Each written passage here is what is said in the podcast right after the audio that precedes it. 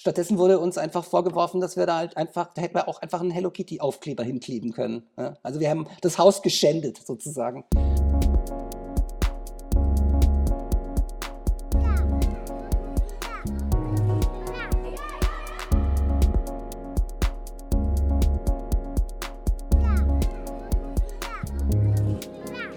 Hey Tag, hier ist der Trickfilmforscher. Ich bin Robert, mache selber Trickfilme und versuche hier herauszufinden, wie andere Animatoren und Animatorinnen es schaffen, Indie zu bleiben, was sie gelernt haben und wie sie sich motivieren, weiterzumachen.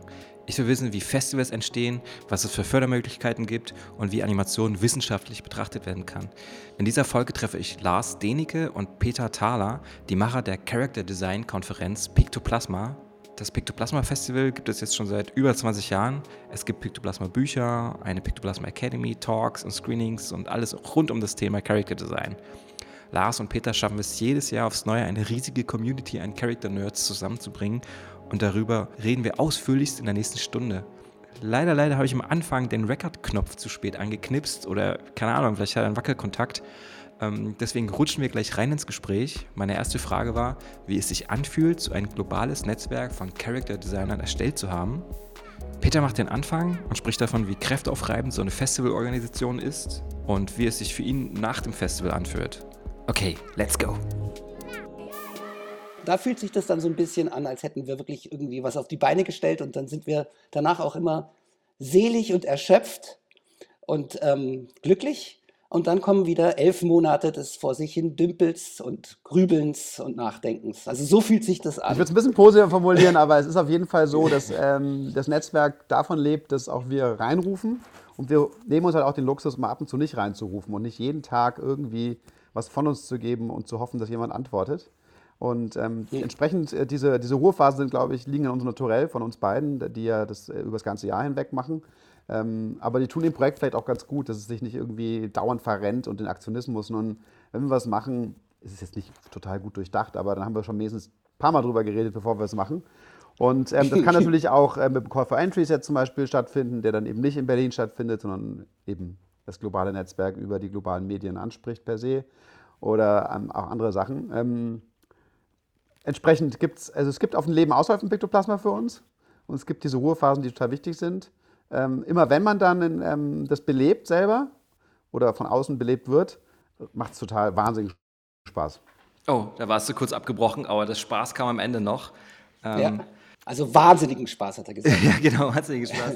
Und zwar, genau, also das, es ging um das, äh, das Gefühl, ähm, wie es sich anfühlt, ein globales Netzwerk zu leiten oder zu, äh, zu er, erstellt zu haben. Und ähm, Jetzt war die zweite Frage, oder danach kam noch so ein bisschen, was ist 1999 passiert? Was hat euch denn ja. den Antrieb gegeben? Weil ich habe so ein bisschen, man hört immer so Rumors, so was ihr eigentlich vorher gemacht habt. Also ich habe von Peter gehört, du warst selber auch mal Animator und hast bei Werner mhm. Beinhardt mitanimiert. Ja, schrecklich, ja. genau, dann, dass du auch bei der Filmakademie in Ludwigsburg studiert hast. Genau. Und da gibt es ja. ja. auch diverse andere Leute, die heute große Sachen machen in der Animationswelt oder äh, in der Kunstwelt in Deutschland. Und ähm, wie habt ihr euch dann dazu entschlossen, so ein, so, ein, so ein Festival zu gestalten, wo es nur um Character Design geht und dann noch dazu nicht nur um alle Character Designs, sondern nur um die reduzierte Variante der Character Design? Genau, ja. wie kam das zustande? Also ja, ähm, ich, ich komme aus der Animation. Ich habe in Ludwigsburg studiert. Ich war der erste oder war einer im ersten regulären Jahrgang. Und ähm, nach, nach meinem Studium habe ich dann animiert. Ich, ich war eine Zeit lang beim Studio Filmbilder. Während ich dann noch in Ludwigsburg saß, habe ich gearbeitet. Dann bin ich nach Berlin gezogen. Habe ähm, tatsächlich eben auch bei Hahn Film damals für ähm, Werner ähm, animiert. Und ähm, muss zugeben, dass mir das alles überhaupt nicht gefallen hat. Und ähm, als ich dann erfahren habe, so geht die Legende, dass der Film, an dem ich da seit einem halben Jahr arbeite, mit dem Untertitel äh, versehen ist Fäkalstau in Knöllerup, habe ich kurz entschlossen gekündigt und beschlossen, dass ähm, das alles ein Riesenmissverständnis war und mich Animation eigentlich überhaupt nicht interessiert. und ähm, aus, aus dieser Anti-Haltung dann ähm, entstand Piktoplasma, ähm, denn ähm, das Erste, was mich dann wieder so ein bisschen interessiert hat, waren diese ganzen Figuren, die aufgetaucht sind. Zu der Zeit, das war so 1999 eben, Turn of the Century. Und ähm, das Internet hatte damals halt so einen Riesenboom. Das war, das war so quasi ähm, die, die, Geburtsstunde dieses äh, kommerziellen, omnipräsenten Internets. Und ähm, mit diesem Internet tauchten dann überall sehr, sehr reduzierte Figuren auf. Und ähm, da, da, ging es also darum, eine, eine globale Sprache für ein globales Dorf zu erfinden. Und das ähm, geht dann nicht über Schrift oder über die übliche Sprache, sondern über eine visuelle Sprache. Und das waren damals auch technisch limitiert, sehr, sehr verpixelte, einfache, reduzierte Figuren, die quasi die Kommunikation übernehmen mussten. Und aus irgendeinem Grund fand ich das wesentlich interessanter als alles, was irgendwie mit großen Knollnasen und Fäkalstau zu tun hat. Das war aber nicht Animation, ne? Das war wirklich das eher Grafikdesigner. Also es waren genau. nur kleine Signes die, und Logos genau. und genau. alles in die Richtung. Mhm. Es waren so Leute genau. wie François Chalet, ähm, ähm, wie heißt nochmal aus der Schweiz, Büro des Druckt. Büro des Druckt, E-Boy. Ja, E-Boy, ja. Mhm. mhm. Und ähm, das hat mich dann halt wahnsinnig euphorisiert, dass es doch geht, eine visuelle Sprache zu haben, die ähm, losgelöst ist von, diesem, von der grauenhaften Narration, diesem Family Value von Animation. Sobald man in, ein, in, in, in, in die professionelle Welt der, der Animation guckt, abendfüllenden Spielfilm für die ganze Familie, ähm, äh, hat mich dann einfach nicht mehr interessiert. Mich hat äh, einfach dieses prägnante, fast punkige äh, dieser Figuren eher interessiert. Und dann ist daraus eine Sammlung entstanden, einfach nur um mich zu beschäftigen. Und aus dieser Sammlung, ähm, die, das ging damals alles per E-Mail so, habe ich irgendwelchen Leuten halt irgendwo in der Welt eine E-Mail geschrieben. Ich hätte da irgendwo eine Figur von ihnen gesehen und ich würde die gerne in so eine Art Archiv aufnehmen, weil ich will die alle katalogisieren. Ich will das verstehen, was da gerade passiert. Und dann haben immer mehr Leute mitgemacht. Daraus ist dann eben so eine Art Sammlung entstanden. Und mit dieser Sammlung habe ich mich dann an, einen, an den Gestaltenverlag gewendet und habe gemeint, das, das muss jetzt da raus aus dem Internet, das muss jetzt ein Buch werden. Das, wir brauchen einen Thesaurus dieser neuen Sprache. Und dann haben die gesagt, ja, mach mal. Und ähm, äh, dann war dieses Buch ähm, überraschend erfolgreich. Ja, ja, ich, ich glaube, das war das erste Pictul Basma Buch. Ne? Also ich habe, mhm, glaube ich, die, auch die ersten zwei, drei Bücher, die gingen auch so rum. Die hat, haben jeder damals in meinem Studium hatte das im Regal stehen. Mhm. Ja. Wow, ja. ja. Also und das war, also das war dann, ein, da war ich dann total beseelt. Mhm.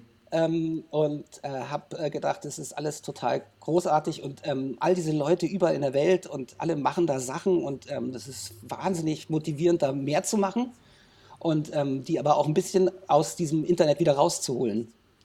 Und es fing ja dann auch schon so an, also schon so, so 2002 oder sowas, dass äh, diese visuelle Sprache, die sehr auf diesem reduzierten, dem Internet geschuldeten Style irgendwie so basieren, dass die dann angefangen haben, das äh, zu, zu, transferieren in Skulpturen oder in, in Zeichnungen und in andere Medien. Und da, also unsere Story ist immer, dass, das, dass die Reduktion von den langsamen Internet herkommt. Also da muss ich ja wirklich erinnern, ja, ja, das genau. war ja wirklich das Internet übers Modem noch. Das war das Internet, äh, wo eigentlich Fotos keine Rolle gespielt haben groß, weil das eben so wahnsinnig lange gedauert hat, so Zeile für Zeile das aufzubauen. Das war dieses Napster-File-Sharing, wo man dann irgendwie kurz vor Ende des, der Übertragung des ganzen Liedes irgendwie im letzten Megabyte, Kilobyte sozusagen zusammen, hat der andere Computer ausgestellt, man hat es doch nicht bekommen das Lied. Also das, das war das, das ist unser, ob das wirklich der einzige Grund war, müssen wir nochmal drüber nachdenken, aber das ist auf jeden Fall, was wir immer erzählen, dass das der Grund war, dass es irgendwie wieder so eine Rebelebung von was, von, also von minimalem Design war. In einem Bereich, der ja eher illustrativ funktioniert, so bebildernd. Ja, genau. Also ich meine, jetzt, jetzt, okay, das ist jetzt so diese reine technische Seite, dieses alles mhm. war so langsam, deswegen konnte man nicht so viele Details reingeben, aber das ist ja auch das, was wiederum an dieser ganzen Kawaii ähm, sag ich mal, Kid-Dalt-Szene mhm. irgendwie so in Japan hervorgegangen ist. Ich weiß nicht, ob das auch die gleiche Zeit war oder sogar noch eher kam, aber einfach, dass super süße, niedliche Figuren in dem ganzen Alltag verstreut über Werbung fürs Militär bis irgendwie auf Zügen, Flugzeugen, überall funktioniert das. Alles das, was hier als viel zu seriös gelten würde oder unseriös mhm. und ähm, ist da ja schon Realität. Und mhm. ähm, ich dachte immer eher, dass es daher kommt, weil eure ursprünglichen Charakter ähm, immer nur so Punktaugen und Smiley-Münzchen haben. Also so mhm. dieses wirklich sehr, sehr, sehr, sehr ähm, ja. frei von Mimik gestikulierende Charakter. Mhm. Und mhm. ähm, genau, aber wenn das jetzt so ist, okay. Ja, das hat, das naja, ich meine, das kommt vielleicht zusammen. zusammen. Die, ja. ja. die, die also, wollen natürlich auch, äh, die wollen natürlich auch, ähm, also grundsätzlich wollen diese Figuren Kontakt herstellen. Ja, die wollen jetzt nicht per se irgendwie eine Botschaft übertragen, sondern erstmal war das interessante, Kontakt herzustellen. Und ähm, warum es jetzt in Asien so gut, auch so stark so darauf ausgerichtet ist, können wir gleich noch drüber reden, aber im Internet ging es ja auch darum. Also ging darum, diese ganze, diese ganze Fantasie von so einem globalen Dorf herzustellen und jeder wollte einfach nur Kontakt herstellen über Webseiten damals noch. Ja. Und dafür waren die da. Mhm. Und der Grund, warum die ähm, so reduziert sind, ist einerseits technisch, aber andererseits natürlich, je, je, je mehr man sie auf was sehr, sehr Kleines reduziert, desto offener funktionieren sie. Das heißt, desto mehr kannst du dich dann daran selber auch sehen oder mit ihnen irgendwie Empathie empfinden oder dich reinspiegeln und sie durch, durch deine Gedanken und deine Emotionen animieren sozusagen, also in Leben einhauchen. Und je mehr, ähm, je mehr sie äh, illustrativ funktionieren, in dem Sinn von illustrativ von damals, 2000, das heißt, dass sie wirklich ähm, bebildern etwas, nach, äh, von einem ein, ein, ein Abbild schaffen von einer bestimmten Person oder einem bestimmten Gefühl, desto exklusiver werden sie dadurch, desto mehr mhm. ähm, sprechen sie nur eine bestimmte Personengruppe an oder eine, ein bestimmtes Gefühl. Und je, je, mehr man davon wegnimmt, desto offener sind sie, dass du ähm, sie selber belebst. Das war, das ist, ähm, das nenne ich jetzt so das ähm, Hello Kitty Syndrom. Ja, Hello, Hello Kitty hat hat ja überhaupt gar keinen Ausdruck. Die hat ja gar nichts einfach. Das ist ja das absolute Nichts einfach. Also das ist pure Niedlichkeit einfach, oder? Ja, es ist pure Niedlichkeit mit ein bisschen Kindchenschema. Das ist, äh, das ist der Türöffner sozusagen. Aber dahinter steht einfach erstmal gar nichts. Es gibt keine Biografie, sie hat keine Geschichte, die sie dir unbedingt erzählen muss. Ähm, sie hat keinen Gesichtsausdruck, sie hat nicht mal einen Mund. Man weiß gar nicht, ob die lächelt oder wo die hinschaut. Das sind einfach nur die zwei Punkte, damit man weiß, was man fixieren muss. Und, ähm, das ist der ähm, Anti-Disney. Der Anti-Disney. Also da, da, trotzdem funktioniert sie und viele Leute können da was reinprojizieren. Wenn man daneben jetzt die Mickey Maus sich, sich vorstellt, die ähm, ein vulgär weit aufgerissenes Maul hat, ja. das zu einer toten Fratze grinsend erstarrt ist und die, wo man die Stimme kennt, die einen die ganze Zeit hochgepitcht anlacht. Ähm, dann, das ist einfach genau das Gegenteil. Da ist da, hinter der Mickey Maus steht eine riesen Narration. Sie muss so frei sein wie möglich, aber trotzdem steckt eine ganze Biografie dahinter wohingegen bei Hello Kitty ist einfach nur Applied Design sozusagen, damit du da was reinprojizieren kannst. Und das war so ein bisschen ähm, der Auslöser von Pictoplasma eben auch, diese ganze Narration sich wegzudenken, diesen ganzen Ballast an Biografie und so weiter und einfach nur Kommunikation herzustellen am Anfang. Und vielleicht sollte man jetzt, nachdem ich ja meine, ähm, meine Entstehungsgeschichte hier, meine Leidensgeschichte bei Hahnfilm schon erzählt habe, auch erklären, wo denn der fantastische Lars Denecke herkommt und wie wir dann zusammengefunden haben. Oh ja, sehr gerne. Mhm. Ich habe damals noch studiert, aber ich habe was ganz anderes studiert. Ich habe Kulturwissenschaft studiert. Das war so ein überdrehtes äh, Fach damals noch, sehr, sehr, sehr theorielastig, für normales Studium eigentlich viel zu abgedreht. Ähm, ähm, und äh, entsprechend ratlos hat es einen auch hinterlassen. Aber es gab damals so einen äh, Diskurs oder Diskussionsgrund, äh, der versucht hat, Kunstgeschichte zu erweitern zu einer Bildwissenschaft. Der hieß in Deutschland Iconic Turn oder auch Pictorial Turn. Und es ging dabei um die Frage, was macht eigentlich ein Bild aus und welche Wissenschaft beschäftigt sich wie mit Bildern und die Kunstgeschichte beschäftigt sich eben mit einem gewissen Kanon. Und wir wollen, der, der, der, die Forderung war, eine Bildwissenschaft zu kreieren, die sich eben überhaupt mit Bildern, also auch wissenschaftlichen oder profanen oder Werbebildern oder sonst was beschäftigt. Und dazu muss man erstmal natürlich den Gegenstand definieren, was ist überhaupt ein Bild? Und da wüteten halt die auch wieder hochphilosophischen, poetischen Formeln und unter anderem so Sachen wie, ein Bild ist das, ähm, was uns anblickt, ohne dass es eben klar als Lebewesen verortet werden kann. Also in dem Moment, wo wir das Gefühl haben, der Stein ist mehr als ein Stein, ist er ein Bild. Und ist eben dann, wenn ein Künstler noch dahinter steht, das wäre die andere Perspektive, der Künstler wollte das so, aber das, wird man, das wird eben, wurde eben da weggelassen. Nicht, nicht die Intention des Künstlers, nicht das System Kunst oder irgendwas macht was zu einem Bild, sondern allein dieses Gefühl. Und ähm, das passte für mich, was der Peter damals da irgendwie gesammelt hat, diese ganzen aggressiven Icons, die da irgendwie einen anglotzten, das passt halt irgendwie für mich wahnsinnig gut zusammen und hat irgendwie mich so ein bisschen da rausgeholt, mich in dieser Theorie so verloren zu fühlen. Und da habe ich dann irgendwie äh, dem irgendwie gesagt, komm, lass uns doch irgendwie darüber eine Konferenz mal machen, weil das, das ist, was ich natürlich aus meinem Jargon kannte. Man trifft sich auf Konferenzen und hört sich da die neuesten komplexen Gedanken an. Und äh, da haben wir. Damals meintest du aber genau, noch Symposium, genau. das war dein Und dann haben wir irgendwie, ähm, haben wir das irgendwie äh, halt äh, sozusagen runtergekocht gemeinsam und die Schnittmenge gesucht. Kanntet ihr euch vorher schon? Achso, wir waren befreundet, ja. Ah, okay, alles klar. Und ich meine, der, der Schritt erstmal zu gehen, ich sammle jetzt alles, was gerade neu aufpoppt und was mich so anstarrt aus dem Internet zu diesem Buch, hat wahrscheinlich auch viel dazu geholfen, das noch ein bisschen theoretischer heranzugehen und vielleicht auch das Buch irgendwo vorzustellen mhm. und darüber zu reden, Leute einzuladen, oder? Und Richtig, ja. genau. Also ich würde schon sagen, dass wir uns da gegenseitig befruchtet haben. Also, ähm, und dass das eben in meinem zweiten Buch dann auch stärker schon, glaube ich, eine Rolle spielte. Ähm, da haben wir dann auch das Vorwort zusammengeschrieben. Im ersten Buch war ich gar nicht dabei. Das zweite Buch hat Peter trotzdem alleine gemacht. Aber es war eigentlich von Anfang an eben auch schon so der, ähm, der, der Wunsch, da irgendwie so Akzente zu setzen, ohne dass man es jetzt total überdreht, theoretisch. Aber ähm, diese Theorie hat dann auch viel spielerisch, äh, so wie ihr auch in euren Filmen ja auch Theorien zum Teil umsetzt oder irgendwelche Konzepte oder, po po oder Poetologien oder sonst was. Ähm, so haben wir dann eben auch versucht, durch das, was wir machen, wie wir es machen, diese, diese Gedanken irgendwie mit einfließen zu lassen. Also ganz, ganz einfach haben wir irgendwie beim ersten Workshop, beim ersten Festival 2004, ähm, haben wir irgendwie den ersten Workshop, den wir hatten, war hieß Turn a Pillow into a Friend und es ging halt irgendwie darum, Kissen zu Puppen umzunähen. Und ja, das war da, da ging es ja auch um was ganz Einfaches, dass man diesen Leuten, die erstmal aus der ganzen Welt anreisen und die primär digital arbeiten, dass man denen erstmal wieder zeigt, dass es irgendwie was ganz Einfaches ist, was sie machen. Und mit ganz einfachen Momenten auch dieser, dieser Moment hergestellt, eine ganz einfache Aktion, dieser Moment hergestellt wird, wo eben dieser Hello Kitty-Effekt wieder einsetzt. Also ich finde es mega spannend, dass man einfach durch so ein Sammelhobby in so ein komplett neues Berufsfeld reingeht. Also es muss ja irgendwie auch schon so ein bisschen Peter in dir was vorgeherrscht haben, wo man sagt, okay, das ist irgendwas, das ist jetzt, ist jetzt komplett neu, es ist visuell, es geht nur um Characters und das mache ich jetzt zu meinem neuen Berufszweig, weil letztendlich gab es sowas ja noch nicht und äh, ihr habt das ja dann mhm. irgendwie gegründet als Konferenz und habt damit ja auch wahrscheinlich Fördergelder oder ich meine finanziell irgendwas auf die Beine stellen müssen. Ich meine, so ein Buch zu verlegen, das kriege, denkt man irgendwie, okay, da hat man so ein Konzept und geht dann damit dahin und dann wird man dann wird einem unter die Arme gegriffen bei Gestalten vielleicht. Mhm. Aber mhm. bei so einer neuen Konferenz, wie habt ihr dann sozusagen damals Werbung gemacht oder gab, habt ihr dann selber ja. irgendwie Internetseiten aufgestellt? Mit, also wie hat das sowas funktioniert? Also wir, hatten, äh, ja, also es ist, äh, es hat sich bis heute hat sich das Gefühl nicht eingestellt, dass es sich um einen Beruf handelt. aber, ähm, aber durchaus, ähm, es ist eine Berufung. Das muss man dann schon sagen. Also wir sind schon ein bisschen getrieben von dem Ganzen. Und das, ähm, hm. am Anfang war das wirklich einfach nur, ich wollte mein, äh, ich wollte irgendwas finden, was mich wieder interessiert, was trotzdem aus dieser visuellen Welt kommt und Pop ist. Kann man ganz einfach sagen. Also ich bin so ein Pop-Junkie. also ich, ich, mag das, wenn es bunt ist und, und, und, und quietscht. Das ist meine visuelle Welt, das, ähm, das gefällt mir und das habe ich da gefunden und trotzdem fand ich es wesentlich interessanter als alles andere.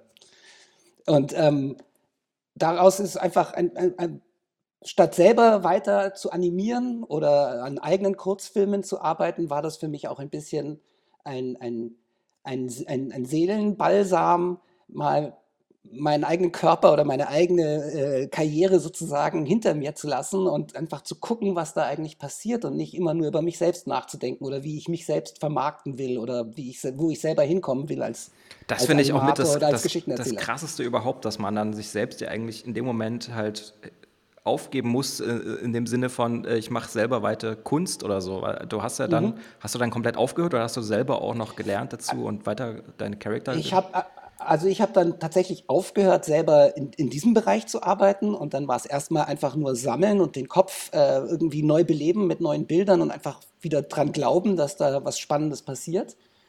Und ähm, da jetzt müsste man so ein paar Jahre vorspulen. Mittlerweile ist das so, dass ich durchaus das Gefühl habe, dass ähm, der Lars und ich, dass wir unglaubliche Impulse auch setzen. Und ich würde das, was wir tun, auch, ähm, es, ist, es sind angenehme 80% Excel-Tabellen und 20% wirklich kreative Arbeit.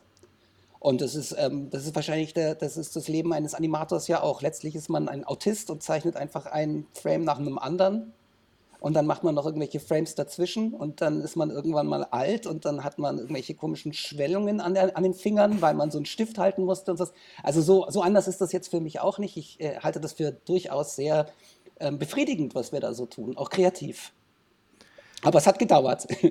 Ja, auf jeden Fall. Da kam ja auch nach und nach immer mehr dazu. Also es blieb ja dann nicht bei der Konferenz. Also ihr habt nämlich mal an bei der Konferenz Leute eingeladen und euch ausgetauscht, ein Netzwerk gegründet. Also die ersten Figuren mhm. sind auch teilweise immer noch visuell irgendwie mit der Pictoplasma in Verbindung zu bringen, finde ich. Also gerade mhm. so dieser, ich habe mir hier so ein paar Sachen abgezeichnet. Ich, ich hatte gerade mal ein ja, ja. Bild in die Kamera. Also es war ähm, Boris Hoppek mit dem Bimbo, mit der Bimbo-Figur, dann Aki Nori Oishi. Genau. Und äh, Gordo dieses argentinische Designkollektiv und ähm, ja, Doma. Mhm. Doma, genau. Das sind immer noch Sachen, die, also du äh, in deinem Profilbild drückst du ja auch diesen Gordo. Mhm. und ja. ähm, das, sind, das sind dann so die ersten Charakter, die irgendwie jetzt visuell sozusagen mal viel dazu beigebracht haben, wie die Pictoplasma heute auch visuell wahrgenommen wird. Und mhm. ähm, mit diesem Netzwerk habt ihr jetzt sozusagen dann immer weitergemacht, jedes Jahr. Habt ihr dann mhm. die, quasi wie Freunde kennengelernt und gesagt, wollt ihr wieder genau. nach Berlin kommen und wollen wir wieder Party ja. machen? Oder? Ich würde schon sagen, ja, am Anfang war das, war das, äh, muss, hat es, ist es extrem freundschaftlich gewachsen. Ähm, und es gab dann irgend und es wurde immer, also gerade 2004 war die erste Konferenz und 2005 war es so eine kleine Ausgabe, 2006 war die zweite richtige. Und da haben wir dann einfach alle vom ersten Mal wieder eingeladen, auf eigene Kosten zu kommen und haben gesagt, ja, wenn ihr kommt, dann bringen wir euch auch irgendwie unter. Und dann kamen von diesen 20 auch 18. Also war dann außer LA und Tokio angeflogen.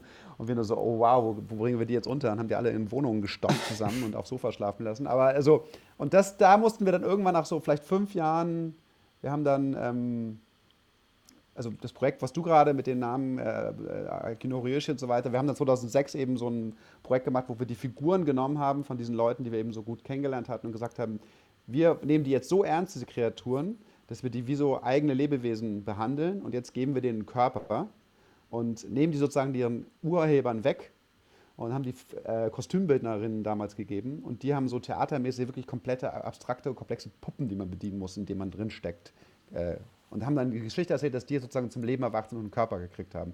Und weil sie körperlich waren, haben sie dann Tanzunterricht bekommen. Dann haben wir halt eine Gruppe von Tänzern gefunden hier aus Berlin, von großen Kompanien. Die haben gesagt, super, in ihrer Freizeit wollen sie das alleine machen. Und die fanden es total befreiend. Keine Narration, keine Regisseure, einfach nur Körper und Material. Und dann haben die mit diesen Figuren was ausprobiert. Und am Ende gab es dann eben bei diesem 2006er Festival äh, so eine Reunion von den, den, ursprünglichen Urhebern, den Kostümleuten und den Tänzern und diesen ihren, ihren gemeinsamen Krieg, äh, Figuren. Das ist vielleicht so ein Beispiel, wie das so immer stärker dann Ob das vielleicht sogar noch eine Ebene, glaub, eine Ebene ist da sogar noch dabei, ja. die erzähle ich kurz, weil ja ein Animationspodcast. Ähm, letztlich war das ähm, die Geschichte, die wir da erzählt haben, mit dieser Erschaffung von diesen, jetzt werden diese grafischen Figuren plötzlich kriegen die einen Körper und ein Volumen und dann, dann lernen die sich bewegen. Ähm, das war auch gleichzeitig die Geschichte von, äh, das wurde über Sponsoring ermöglicht aber Sponsoring jetzt im englischen Sinne, also quasi wie eine Patenschaft. Und wir haben einfach die Leute ge äh, gefragt, wollt ihr nicht Pate werden von dieser grafischen Figur von Boris Hoppek? Und dann einfach nur so eine Grafik von ihm oder diese grafische Figur von Akinori Oishi und dann einfach nur so eine kleine Zeichnung. Das ist eine super die Idee. Konnten, also die konnten dann die 250 Euro an uns überweisen, das war die Patenschaft. und mit diesen 250 Euro sind wir dann mit der Zeichnung zu diesen ähm, Kostümbildnerinnen gegangen und haben gesagt, hier ist 250 Euro für Material oder was auch immer. Jetzt macht, dass das Ding echt existiert. Und, dann, und davor ähm, waren das hat, nur einfach 2D-Illustrationen und okay. Ausschließlich. Genau. Und dann ähm, haben die einen Körper gekriegt irgendwie. Und äh, das, das lief dann komplett aus dem Ruder von was wir uns vorgestellt haben, weil wir einfach keine Ahnung hatten. Aber plötzlich waren da irgendwie gefühlt 30 Leute tätig und haben Kostüme gebaut, äh, ein halbes Jahr lang. Gehäkelt und gemacht. Das war total krass. Dann kam äh, ein Riesenschwadron von professionellen ähm, Contemporary Dance Tänzern, Krass. die dann diese Sachen ständig anprobiert haben und dann in irgendwelche Studios gebracht haben, um zu proben und dann da irgendwie angefangen haben, Ausdruckstanz zu tanzen und wir waren einfach völlig überwältigt, was da passiert. Und ähm, gleichzeitig haben dann, sobald diese Figuren geboren werden, haben so künstliche Ultraschallbilder, dass sie jetzt, jetzt ist es soweit, es wird gleich geboren, dann poppte das Kostüm raus dann äh, stülpte sich da ein Tänzer rein und dann haben wir Fotos gemacht und ähm, diese Fotos wurden dann per Postkarte an die Sponsoren, also an die äh, äh, geschickt. Und dann haben die so schon mal so immer so einen Briefwechsel gehabt, die Figuren mit ihren Paten. Und bei der Konferenz gab es dann ein großes Theaterstück und dann wurden ähm, die Originalkünstler, die die Grafik zur Verfügung gestellt haben, wurden eingeladen. Die Paten und die Kostüme mit den Tänzern drin und die haben dann so eine Art Candlelight-Dinner zu dritt gehabt, um sich kennenzulernen. Und es war sehr, sehr absurd. Und es war für uns auch so ein bisschen diese äh, typische Geschichte, auch wieder Animation eben, dass es ähm, wie der Teddybär ist. Das ist dieses das Findelkind. Da ist äh, jemand plötzlich entrissen seiner Familie und wird von uns neu gezeugt und jetzt müssen die sich wieder neu finden. Ja, und das ist eben so, was, was wir, glaube ich, vorhin meinten. Also so haben wir irgendwie immer wieder neue Projekte ja. gemacht, wo wir schon relativ viele Gedanken und künstlerische Ideen mhm. eingesteckt haben, aber halt relativ spielerisch umgesetzt und wie ein Regisseur eigentlich. Und äh, diese, dieses Gefühl von, das ist eine wachsende Familie, hat dann vielleicht so ein bisschen Endpunkt gefunden 2009. Da haben wir dann äh, unsere, unsere größte Ausstellung gemacht, die war im Haus der Kulturen der Welt. 30 Künstler. Von denen waren 29 männlichen Geschlechts und in einer großen Halle ausgestellt und eine einzige Künstlerin war in einem extra Raum. Und danach sind wir aufgewacht und haben uns irgendwie gesagt, erstens müssen wir mal hier irgendwie an unser Gender Ratio arbeiten. Und ähm, zweitens waren das, also wir haben irgendwie das Gefühl gehabt, wir haben uns ein bisschen zu sehr auf unser, auf den Track verlassen, auf dem wir waren. Auch, auch, wenn, auch wenn es eine tolle Ausstellung war wieder für uns und auch wenn, wenn man darüber jetzt lange reden könnte, was wir da alles wieder versucht haben, haben wir, glaube ich, seitdem äh, im Sinne einer Diversität, die damals noch nicht so benannt wurde, angefangen, uns wirklich in alle Richtungen viel stärker auszugliedern und auch Leute einzuladen, ähm, äh, die wir am Anfang als nicht, der Grund, warum wir am Anfang so stark auf irgendwie gewisse Menschen gesetzt haben, weil wir erstmal unseren Punkt machen wollten. Wir wollten diese harte, typografische Ästhetik, dieses Punkt, Punkt, Komma, Strich, voller Empathie mit so wenig wie möglich Ausdruck wollten wir ja erstmal auf den Punkt, den Punkt wollten wir erstmal landen, glaube ich. Und wenn wir am Anfang gesagt hätten, ja, alles, was figürlich ist, spielt bei uns eine Rolle, dann hätten wir uns sofort verwässert. Und ähm, seit 2010 laden wir viel diversere Stile ein und äh, machen, also laden, laden, Leute ein, die wir am Anfang nicht eingeladen hätten, weil sie eben unseren Punkt nicht bestätigt hätten so stark. ja. Ich glaube, der Punkt war dann einfach gemacht und wir konnten dann irgendwie zeigen. Ja, aber das haben, aber jetzt unter uns, das haben wir ja auch richtig gemacht. Also das ist ja auch gut so. Also ähm, wenn wir, ja. wenn, wenn, wir gleich am Anfang einfach alles ähm, bejubelt hätten, dann hätten wir, ähm, dann hätte unser Jubel niemanden auch, erreicht. Ja. Äh, so. Ich glaube, das war so ein genau. unique selling point, diese einfach diese ganz abstrakten Figuren zu nehmen. Und also ich meine, das ist auch sehr, sehr plakativ. Ne? Diese einfache Form hattet ihr ja schon am Anfang erwähnt. Ähm, jeder kann sich da reininterpretieren, reinversetzen und es ist trotzdem immer ein bisschen mystisch und man weiß nicht so richtig, was für eine Emotion mich da gerade mhm. anschaut. Ist es irgendwie, also es ist immer die Emotion, die du selbst gerade hast, nehme ich mal an. Ne? Ob, äh, mhm. ist ein Smiley-Charakter, der kann ja auch irgendwie was äh, Psychopathisches haben, wenn man mhm. da. Genau. Genau, deswegen. Ähm, also es sind immer Fratzen auch auf gewisse Art und Weise. Und äh, dieses Grinsen, dieses Niedliche erstarrt auch. Und natürlich spielen auch viele Künstler damit mit der mhm. Paarung von cute und monstrous oder so. Aber man, ja, man muss dazu sagen, wenn ihr jetzt sozusagen so schnell innerhalb von zwei, drei Jahren äh, quasi so ein Haus der Kulturen der Welt bespielen konntet, dann hat das ja auch irgendwie so ein ähm, Ansehen erregt in der öffentlichen äh, Meinung oder Darstellung oder in Berlin. Das war ja irgendwie ein Interessengebiet von allen wahrscheinlich. Ähm, oder oh, habt ihr oh, oh. einfach so, so ein starkes Netzwerk? Oh.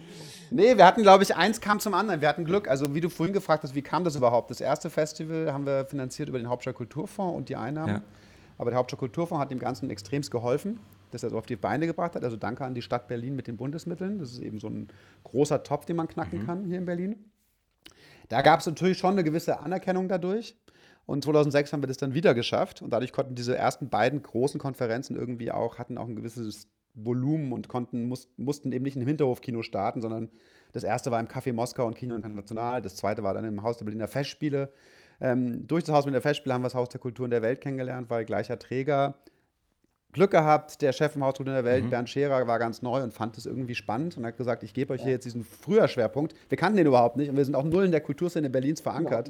Und ähm, ich glaube, es gab danach auch Momente, wo das Haus der Welt gesagt hat, wen haben wir uns denn da ins Boot geholt? Welche unterkomplexen äh, äh, Diddle äh, Hello Kitty Fans. Ähm, da gab es auch sicher befremdliche Momente. Also wir sind nicht in der Hochkultur angekommen, ähm, auch wenn das mal nach außen hin so scheint. Und ähm, ja bleiben die Sonderlinge, glaube ich. Nee, also ich gehe jetzt nur davon aus, dass man internationale Leute vernetzt bekommt und die dann nach Berlin kommen und dann noch eine Tanzkombo äh, engagieren kann oder nicht engagieren kann, mhm. aber jedenfalls, dass sich jeder irgendwie mhm. damit ausleben kann. Ne? Also da gibt es Leute, die jetzt freie Künstler, die äh, Sache unterstützen und dann einfach mit reinspringen. Und da habt ihr ja irgendwie auch so ein Netzwerk Talent, oder? Nehme ich mal an. Also ihr habt natürlich den Hauptstadt Kulturfonds und die Gelder ja. dahinter bekommen, aber das dann noch weiter zu spinnen und einfach neue Leute zu engagieren, mhm. die mitmachen. Und ihr habt ja irgendwie auch jedes Jahr einen Zuzug an, nehme ich mal an, Leuten, die einfach nur ja, mithelfen wollen. Ja, also ja? das also finden wir alles und das würde ich auch sagen, aber es blieb trotzdem immer auf einem Level, der es irgendwie sich gleich anfühlte für uns. Also trotz, also klar, HKW war eine Riesennummer und das hat sich dann schon angefühlt, als ob wir jetzt irgendwie den Jackpot geknackt hätten in Berlin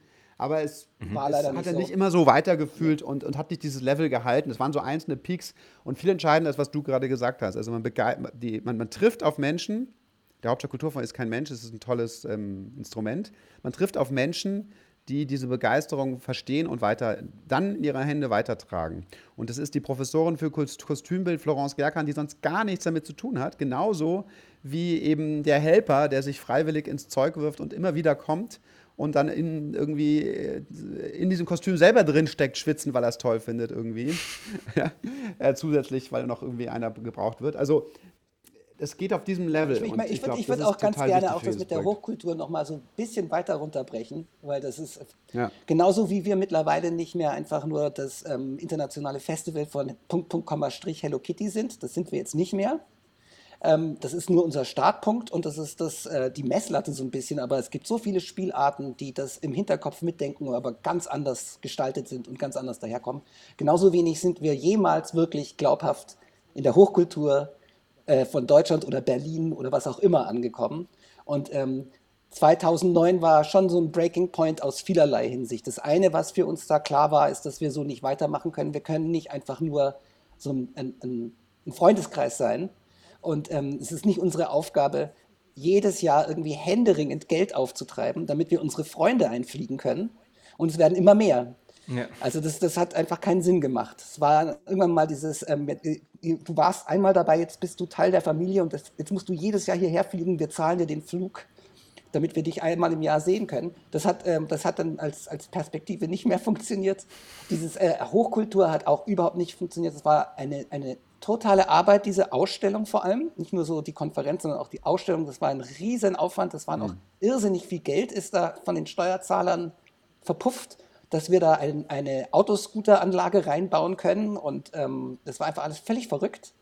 Und die Kritiken äh, waren unterirdisch. Also uns wurde da absolute, die, wir waren die Banalität schlechthin sozusagen. Wirklich? Ja, ja, ja. Das war ja, ziemlich also, grauenhaft. Das war für uns. Also welche Kritik? Also gab es da große Tageszeitungen? Ja, oder? Ja, ja, es gab, es gab wirklich eine großartige Rezension der Süddeutschen Zeitung ähm, äh, von einem mittlerweile auch be relativ bekannten Rezensenten, egal. Und der hat gemeint, äh, sozusagen, es ist zwischen, zwischen, niedlich, dieses, zwischen Niedlichkeit und, und, und Brutalität des Bildes ist man sozusagen in so einer Zwischenwelt. Äh, und die Kinder haben eigentlich Angst vor diesen Bildern und die Erwachsenen machen davon Fotos und merken gar nicht, dass sie selber daran gefangen sind. Also tolle Kritik, aber der Tenor war, die Kuratoren haben es selber nicht gemerkt. Ja. Okay. Und das war, das war halt echt, äh, das war traurig. Also wir waren danach ein bisschen schlecht drauf. Wir waren das war echt, echt beleidigend. Äh, wir haben ja. ein bisschen gebraucht, um da uns wieder rauszugraben aus diesem Loch, in das wir da gefallen sind, weil wir ja. haben uns auch, vielleicht ist es ja alles banal, aber wir haben uns irrsinnig was gedacht. Ja. Also das war, da war echt mhm. nichts dem Zufall überlassen und wir haben uns irrsinnige ähm, äh, theoretische Dosen aufgemacht und das war der Block, in dem ähm, das Leichenbild äh, verhandelt werden soll, zu dem wir erstarren und zum Bild werden. Das ist der Block, wo ähm, Animismen auftauchen äh, in der äh, karnevalesken Tradition. Und so, äh, wir haben uns alles Mögliche überlegt und hatten da theoretische Ideen dahinter und dann haben wir die alle weggenommen von der Oberfläche, weil wir wollten ja spielerisch bleiben, aber das war alles mit drin für uns. Und das hat irgendwie keiner gesehen oder irgendwie kaum jemand, denke ich. Und das war Stattdessen wurde uns einfach vorgeworfen, dass wir da halt einfach, da hätten wir auch einfach einen Hello Kitty Aufkleber hinkleben können. Ja? Also wir haben das Haus geschändet sozusagen. Und das war ein ah, bisschen okay. hart. Das war ein bisschen hart.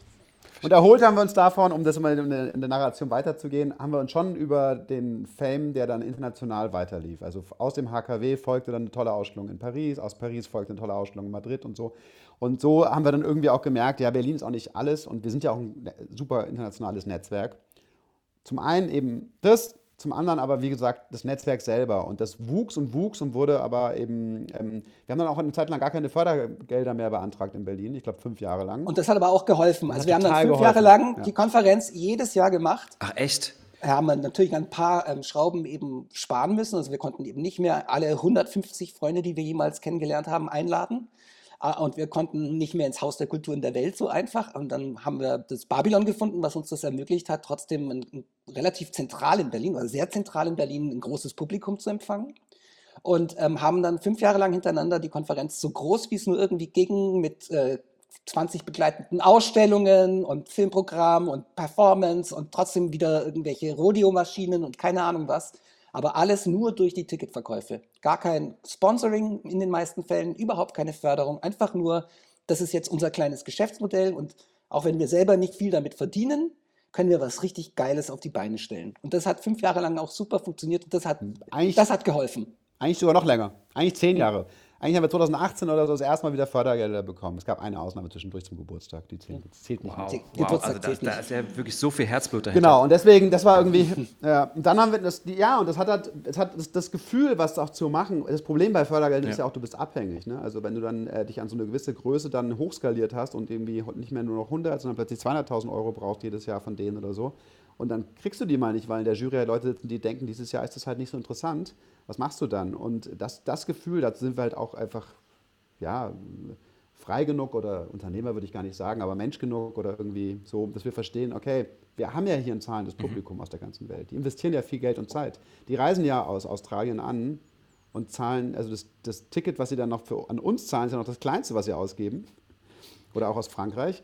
Ähm, die Gäste, also die Teilnehmer, diese, und das wuchs und wuchs, bis, aber es hat dann auch nicht explodiert. Es war dann auf diese angenehme Level von 600 Leuten oder sowas, die diese Tickets gekauft haben und mit denen konnten wir dann irgendwie unser Spiel spielen. Und weil wir wussten, dass die es ja auch wollen, die wollen es ja auch. Die interessiert Genau, die ja auch wollen, wirklich. aber so ein Ticket heißt ja, heißt ja auch, dass es irgendwie, es ist eine Konferenz, die geht über mehrere Tage, es muss jeden Tag das Kino gemietet werden, Mhm. es muss für jemanden dann ein Hotel bezahlt werden oder derjenige muss ja selber das Hotel bezahlen. Aber die Konferenz an sich, ähm, die ist dann auch in der Preisspanne so, dass, äh, dass das Festival ein Jahr lang trägt und eure ganze Vorbereitung. Nein, wir haben dann ja noch angefangen, andere Sachen zu machen. Wir haben dann angefangen, in New York eine zweite Konferenz aufzubauen, die natürlich viel kleiner, also nicht viel kleiner, aber die kleiner ist und weniger in die Kasse spült. Dann haben wir die Academy gestartet, das ist auch nochmal so. Und so ist das Ganze auf einem, schon auf einem, man würde das heutzutage so schön prekär bezeichnen, also prekär, also jetzt nicht, wirklich nicht, sozial, nicht Hartz IV prekär, aber schon so typisch Kulturschaffende. Also man schafft es halt gerade so, da ist am Ende des Jahres nichts übrig. Und Nee, am Ende des Jahres ist es meistens äh, Minus und dann muss wieder Tickets fürs nächste Jahr verkauft werden. Und das äh, Genau. ermöglicht dann Also den schon Jahres ein Kampf. Das ist schon ein Kampf, ja klar. Und jetzt mit Corona umso mehr Wow. natürlich. Na und da kann klar. man nur sagen, äh, Glück, dass wir im richtigen Moment wieder HKF, bei Hauptstadtkulturfonds beantragt haben, 2019. Oder 18 zum ersten Mal für 19 und 19 für 20, weil dann kam Corona. Und der HKF hat uns jetzt 2020 und 2000, jetzt 2021 macht das uns halt möglich, auch eine Digitalausgabe eben das Ganze umzuwidmen. Ja, und das hätten wir jetzt, wir wären jetzt schon Und wie, nicht also warum habt ihr das dann 2018 oder 2019 wieder gemacht? Also hattet ihr dann das Gefühl, okay, jetzt ist mal langsam ähm, die Phase dieses freien vor sich hin erarbeitens, jetzt könnte man mal wieder so einen Hauptstadt-Kulturfonds irgendwie in, Ja. anbringen? Oder? Also es gab echt einen ganz einfachen Grund. Wir sind befreundet mit Leuten, die ein großes Festival in Berlin machen. Und die haben gesagt, hey, da kommt jetzt bald sowas, so eine Vierjahresfinanzierung. Das heißt der Festivalfonds. Also Berlinale nehme ich mal an, dann, oder? Nee, nee, nee. Oh, äh, okay. CTM Musikfestival, Club Transmediale. Und ähm, ja, und dann haben wir irgendwie uns mit denen so ein bisschen zweimal getroffen und auch so einen Brief an Herrn Lederer geschrieben. und. Egal. Und dann gab es diesen Topf. Und dann gab es diesen Topf tatsächlich. Und wir hatten halt irgendwie, irgendwie haben wir uns gedacht, ich glaube, wenn man sich da bewirbt, muss man irgendwie in den Jahren davor gefördert worden sein. Sonst denken die so. Und genauso war es. Da stand dann drin, nur wenn sie in den letzten fünf Jahren mindestens dreimal Förderung hatten. Und genauso war es dann irgendwie. Und so konnten wir uns bewerben und haben es trotzdem nicht bekommen. Die 2000, die Vierer, Ah, die Vierjahresförderung. Also den Jackpot haben wir immer noch nicht. Wir hangeln uns von Jahr zu Jahr. Ähm, aber wir dachten damals so, oh, wenn es jetzt diesen Festivalfonds gibt, für vier Jahre, jedes Jahr irgendwie einen gewissen Betrag und wir sind nicht dabei, das macht uns dann traurig. Aber gab es mal ein Jahr, wo, wo keine aber- stattfand? Oder war es wirklich jedes Jahr? Jedes Jahr, es gab, ähm, ein, also es gab ein Jahr, wo es nicht ähm, stattfand, das war zwei, 2008, 2008. aber das hatte überhaupt keine Finanzierungsgründe, sondern wir wollten den ähm, Rhythmus wechseln. Das war früher so, dass die Piktoplasma immer so im November stattfand.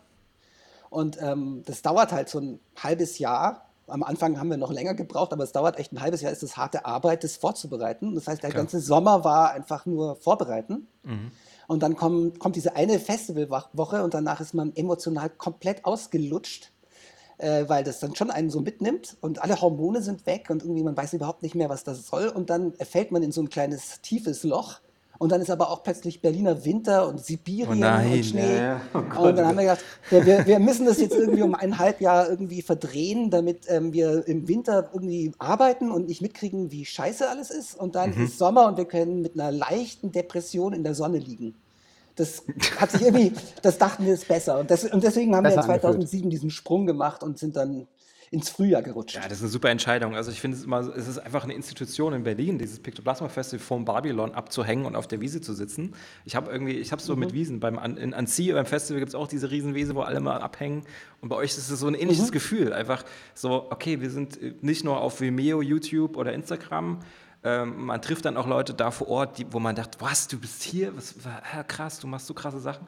Und das ist halt so das Grundlegende, was ihr den Leuten auch gebt. Ne? Also ihr gebt ihm ja auch irgendwie diese, also ihr habt Fans und auch teilweise macht ihr ein Netzwerk, wo sich Leute einfach untereinander jobtechnisch auch austauschen können oder neue Sachen, Inspirationen mhm. geben und so und neue Künstler irgendwie erschaffen. Und ich habe auch das Gefühl, dass durch die Picture Plasma, also dass ihr rein künstlerisch auch sehr viele Leute auch pusht und immer versucht, irgendwie diese Anti-Mainstream-Nummer so richtig Vollgas geben, mhm. weil wenn ihr einen mal findet, dann wird er auch zwei, drei Jahre lang auf dem Plakat gepusht mhm. und auch bei, bei den Talks und so. Und ähm, das habt ihr da irgendwie Künstler, wo ihr sagt, so das ist äh, euer, eure Family und die ist jetzt, ähm, keine Ahnung. Ja, also das ist, also äh, ich, es ist immer gefährlich, wenn, wenn Festivals von Family sprechen, weil das ist ja irgendwie, ich weiß auch nicht, das macht ja jedes Festival. Wir sind alle Family und so weiter. Aber es ist schon so, dass, das, ähm, dass wir einfach auch, glaube ich, Glück haben mit dem Thema, äh, dass ähm, die Leute, die wir einladen, für die wir uns interessieren, viele davon lernen wir dann selber erst kennen beim Festival. Und es, äh, es gibt da einfach, es, ist, es funktioniert einfach immer wahnsinnig gut. Das sind einfach alles fantastische Menschen. Ja, aber, aber ich meine, ja, also, wenn, wenn ja genau, also, also, das sind die Menschen, die du kennenlernst, die zu euch kommen, die haben ja dann irgendwie, also einerseits sind sie vielleicht noch ähm, unbekannt, die gehen zu euch aufs Festival, mhm. gucken sich die ganzen Konferenzsachen an, die Talks und waren vielleicht bei der Academy. Ein Jahr später haben die komplett einen anderen Style, der durch euch geprägt wird äh, kommen dann wieder und haben vielleicht einfach so einen äh, Character Design Style, der einfach äh, der Pictoplasma ist äh, jetzt plötzlich geworden mhm. ist. Und, ähm, und dann ja, wird er vielleicht in einen Talk eingeladen. Also, das, klingt, so das, das, klingt jetzt ein bisschen, das klingt jetzt ein bisschen zu sehr, als würden wir die uns züchten. Ich glaube, das ist nicht nee, der aber Fall. Das, das, das erzeugt so, ja aber auch ähm, schon ein bisschen, es ist einfach die Anziehungskraft ist ja da. Also ja, aber ich glaube. Mhm. Aber ich würde schon sagen, unser Stil hat sich mittlerweile so ver, ver aufgefächert. Ich nehme das gar nicht mehr als so klar Pictoplasmaesk wahr, was wir so zeigen. Es ist ja wirklich, wenn man dieses Line-Up anguckt, sind ja wirklich unterschiedlich. Aber es stimmt schon. Also wir, wir trauen nee. uns zum Beispiel jetzt bei so einer Konferenz ähm, eben so eine Mischung zu machen, die viele andere Festivals vielleicht nicht automatisch machen würden. Also wir trauen uns da irgendwie den Chef ähm, Production Designer von ähm, Spider-Verse irgendwie hinzustellen, aber dann auch irgend so einen total abgespaceden Typen, der in seinem Schlafzimmer irgendwelche obs obskuren Freaks gestaltet. Mhm. Ja. Ähm, ja, der Laurie Rowan ist, der irgendwie erst zwei Jahre vorher, wie genau, du sagst, ein Erweckungserlebnis ja. auf der Piktoplasma hatte und ein Jahr nach deinem Vortrag auf der Piktoplasma jetzt relativ groß genau, ist. Genau, also das sind ja auch dann äh, Menschenbilder, die, die ja dann dadurch auch verändert werden. Das ist ja das, äh, die, ich meine, ich will nicht sagen, dass ihr die Verantwortung habt, dass sowas passiert, weil es ist ja eine schöne Sache, dass sich jemand da so krass inspiriert fühlt und nicht in diesen vielleicht Mainstream-Character-Weg geht, sondern einfach eher so diesen ähm, Pictoplasma-Character-Weg. Ähm, das sind ja einfach auch, ähm, ja, also jeder lässt sich ja irgendwo inspirieren und das sind ja dann einfach Sachen, die jetzt auch nicht family-mäßig oder, ne, also es ist ja nichts Negatives, es ist ja eher so was Schönes, dass man halt eine Plattform hat, in der man Leute versucht, oder nicht versuchen zu beeinflussen, sondern Leute sich beeinflussen lassen, um daraus was Neues zu kreieren. Und das äh, wollt ihr nämlich mal auch machen damit, oder? Mhm. Mhm. Denke ich schon. Es ist uns weniger ja, bewusst, ja. als du es gerade gesagt da hast. Kommt jetzt, ja, klar. Also, wir sind schon, versuchen schon stilbildend zu sein. Also, wir haben schon eine Mission. Ich glaube auch, dass es wichtig ist, dass man ähm, Leute in den Vordergrund schiebt, die vielleicht noch einmal. Ja, du bist so ein bisschen schlecht zu verstehen. Äh, irgendwas ist jetzt hier passiert jetzt ist er sein eigener Charakter geworden. ja, genau. Ja, hier gab es ein kurzes technisches Problem. Peter hat schnell seine Kopfhörer ausgetauscht und dann ging es auch sofort weiter. So. Also es liegt aber nicht ah, jetzt, an mir. Nee, es ist super. Also jetzt, ist super. Ah, jetzt, jetzt hören wir dich. Jetzt okay. haben wir dich super. Okay. Das ist ja geil. Okay, gut. Ähm, wo waren wir? Also mein Name ist Peter Thaler. ja, wir waren, glaube ich, gerade bei den ähm, Design-Sachen, äh, die ihr beeinflusst und äh, stilprägend. Ah, stilprägend. Mhm. Genau. Ja. Ja, so, so sieht's aus. So sieht's aber aus. in Deutschland, in Deutschland wird es zwar auch langsam besser, aber Deutschland ist auf jeden Fall das Trauer, das ist auf jeden Fall auf unser jeden Sorgenkind. Fall. Es ist äh, ein, ein Aufruf an euch alle da draußen. Traut euch was. Kommt zu Piktoplasma. Ich weiß gar nicht, was man ändern was, was soll. Was würdet so ihr denn jetzt, sage ich mal, jung, jungen Leuten erzählen, wenn die, sage ich mal, anfangen, in diese Richtung zu gehen? Was, wie, also, was würdet ihr denn mitgeben? Ich glaube, was ich mitgeben würde, ist erstmal der Grund, warum es in Deutschland so ist, wie es ist, hat erstmal gar nichts mit den Kreativen zu tun, sondern nur was mit den Auftraggebern. In Deutschland trauen sich die Auftraggeber nichts. Ob das jetzt das Kinderfernsehen ist oder ob es die Werbung ist die irgendwie denkt, ach, da muss irgendwie doch eine Familie einfach drauf mit einer Grafik, klatsch, bumm. Es ist einfach traurig. Animation ist in Deutschland, und das, also ich nenne jetzt mal alles, was wir machen, Animation ist in Deutschland immer Ja. noch für Kinder und soll auch genauso aussehen. Wie man denkt, dass Also es es für ist, Kinder wir sind immer noch ist. auf einem Und da ist das, Ref ja, und da ist noch nicht mal die Referenz, leider noch nicht mal die Sesamstraße, sondern leider halt also viel schlimmer. die Diddelmaus. Genau, es ist wirklich traurig. Ja? Und ich gucke gerne das Sandmännchen, da gibt es auch zum Teil jetzt auch Sachen, die jetzt nicht nur schlimm sind, aber die sind auch nicht aus Deutschland. Was, was hast du denn mit deinen Kindern am liebsten geschaut? Ja, Ich gucke, die Kinder, das Krasse ist, gleichzeitig ist es so, dass es schwierig ist, die Kinder, wir, wir gucken gar nicht so viel. Und ähm, äh, die Kinder finden das, was ich da so zeige, auch echt weird. Also nicht, dass die das jetzt toll Kann ich dir finden. vorstellen. Papa macht das Ähm, aus. Ja, so nach dem Motto. Von daher ist das, glaube ich, jetzt nicht das, äh, die Referenz. ja. Aber zum Beispiel Hey Dougie von Studio AKA aus London, aber das kennt jetzt hier keiner in Deutschland.